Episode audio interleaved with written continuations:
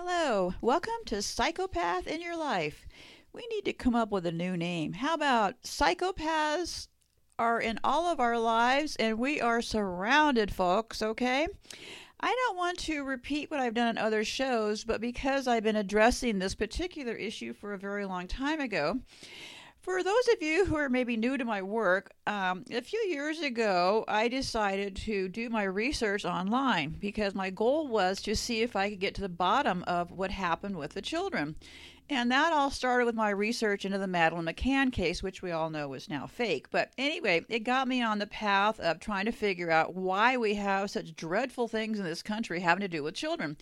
Well, I got part of my answer back then because, spoiler alert, there are no laws to really protect the children. And the best I could find was this um, theory that um, children were just getting harmed by they had this drunk stepdad theory about abuse toward children. So, pretty weak in the evidence field.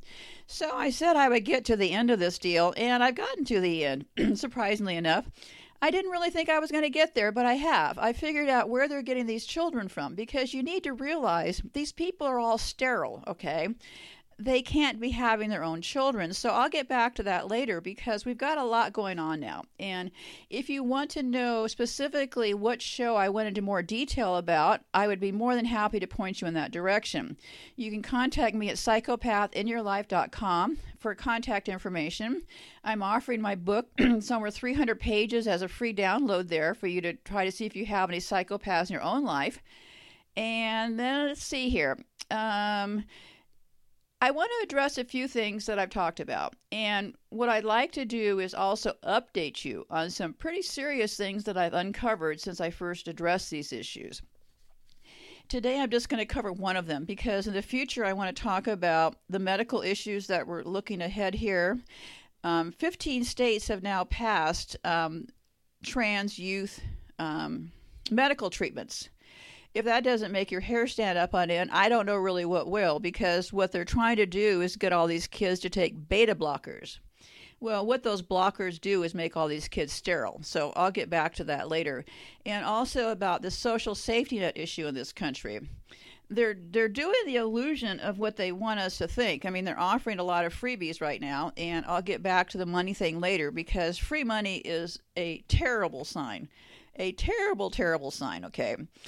So let's talk today about the force. And I'm going to refer to the GUNS as the G word, okay?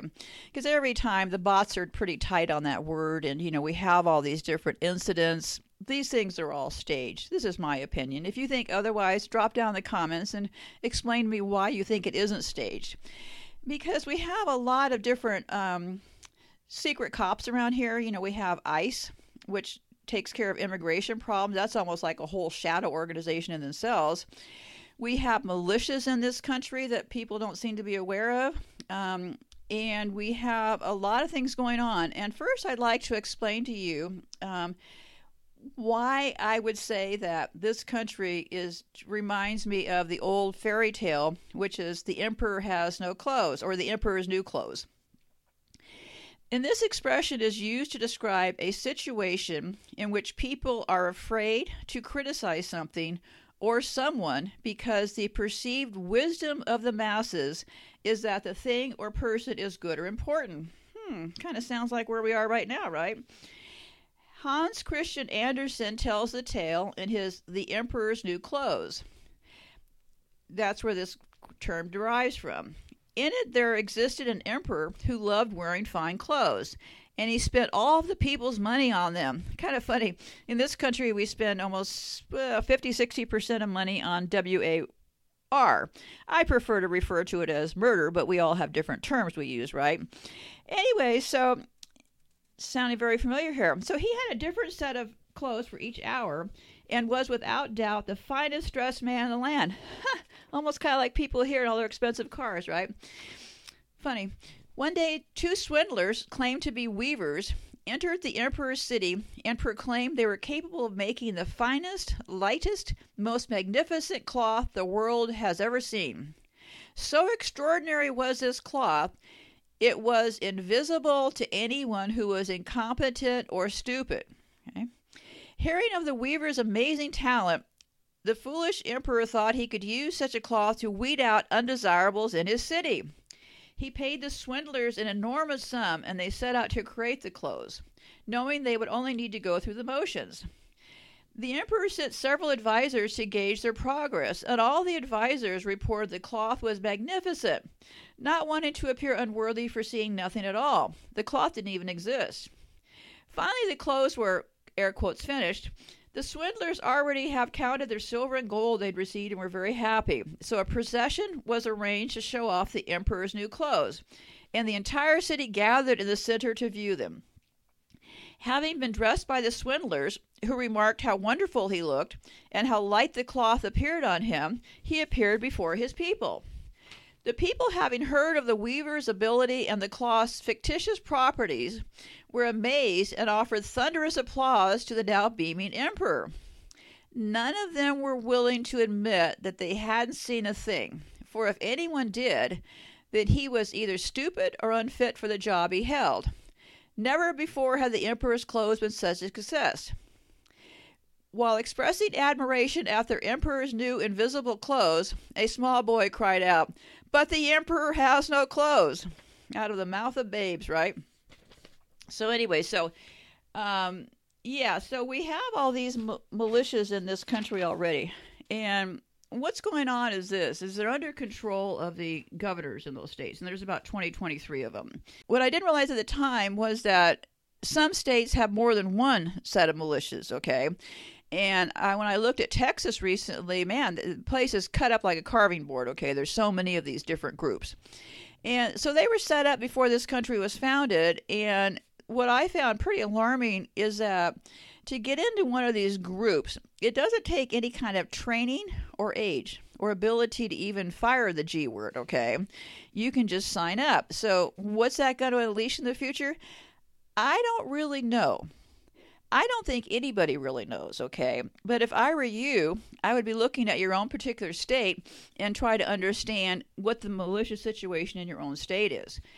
So, what happens is is that each administration says they're going to do this. It's all about look at my show about teams, okay? Um, anyway, so they want to limit the transfer of military grade gear to police now again. And I'll just give you this as an example of how we flip flop back and forth. And everybody seems to then go back to sleep and think, well, yeah, that guy's taken care of it. I voted for him. So, what it is, is that it's bill number 1033 program. See how they always use those threes. And it's interesting because they come up with these programs, but then we never really hear how it all works, okay? But this program allowed the Pentagon to transfer excess military equipment to U.S. police departments. What a plan, huh? You'll see in some of my shows, I've done shows about Ferguson and stuff. That's when we first really saw those um, things out in the street. So, so the Democrats just sent a strongly worded letter stop this, stop this.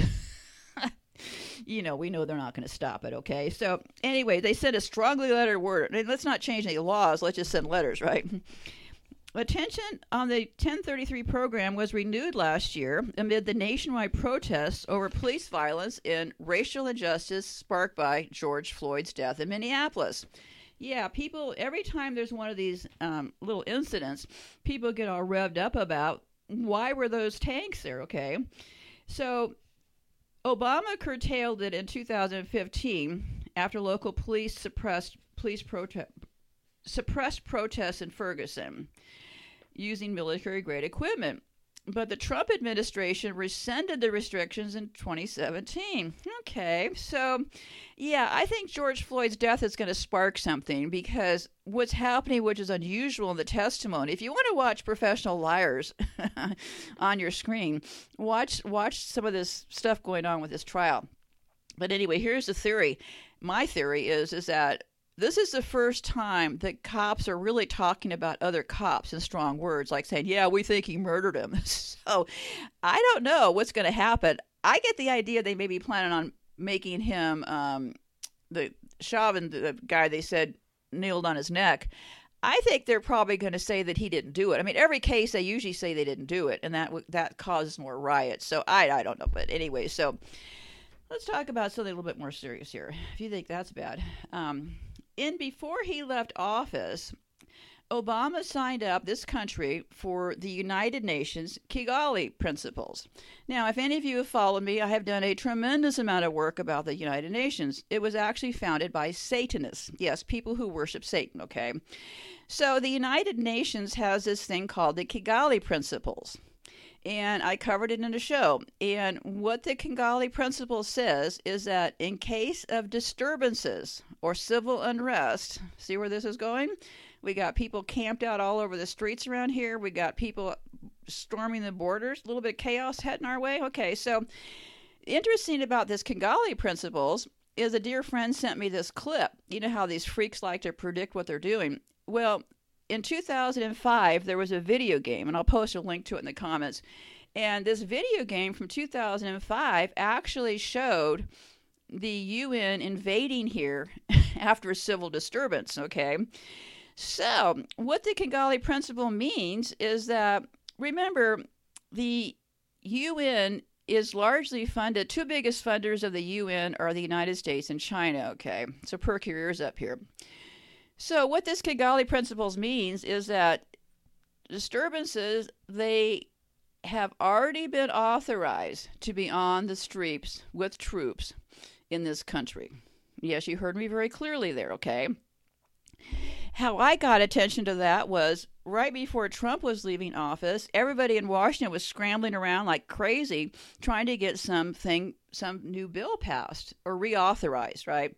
So I thought, well, what's everybody to panic over? Well, a pretty big deal because what they were doing was reauthorizing parts of this Kigali deal so that they could have complete confiscation of all of our property and stuff. So, yeah, and they could also actually grab somebody if they if you have the skills they want and force you into working for them. So, if you think this is a democracy, I would suggest that you look at the opposite of impact here, okay? I have to give them credit. I think that they have really pulled off a big one here, okay? They got us all to be thinking the opposite. So it's your choice how you want to think about this stuff.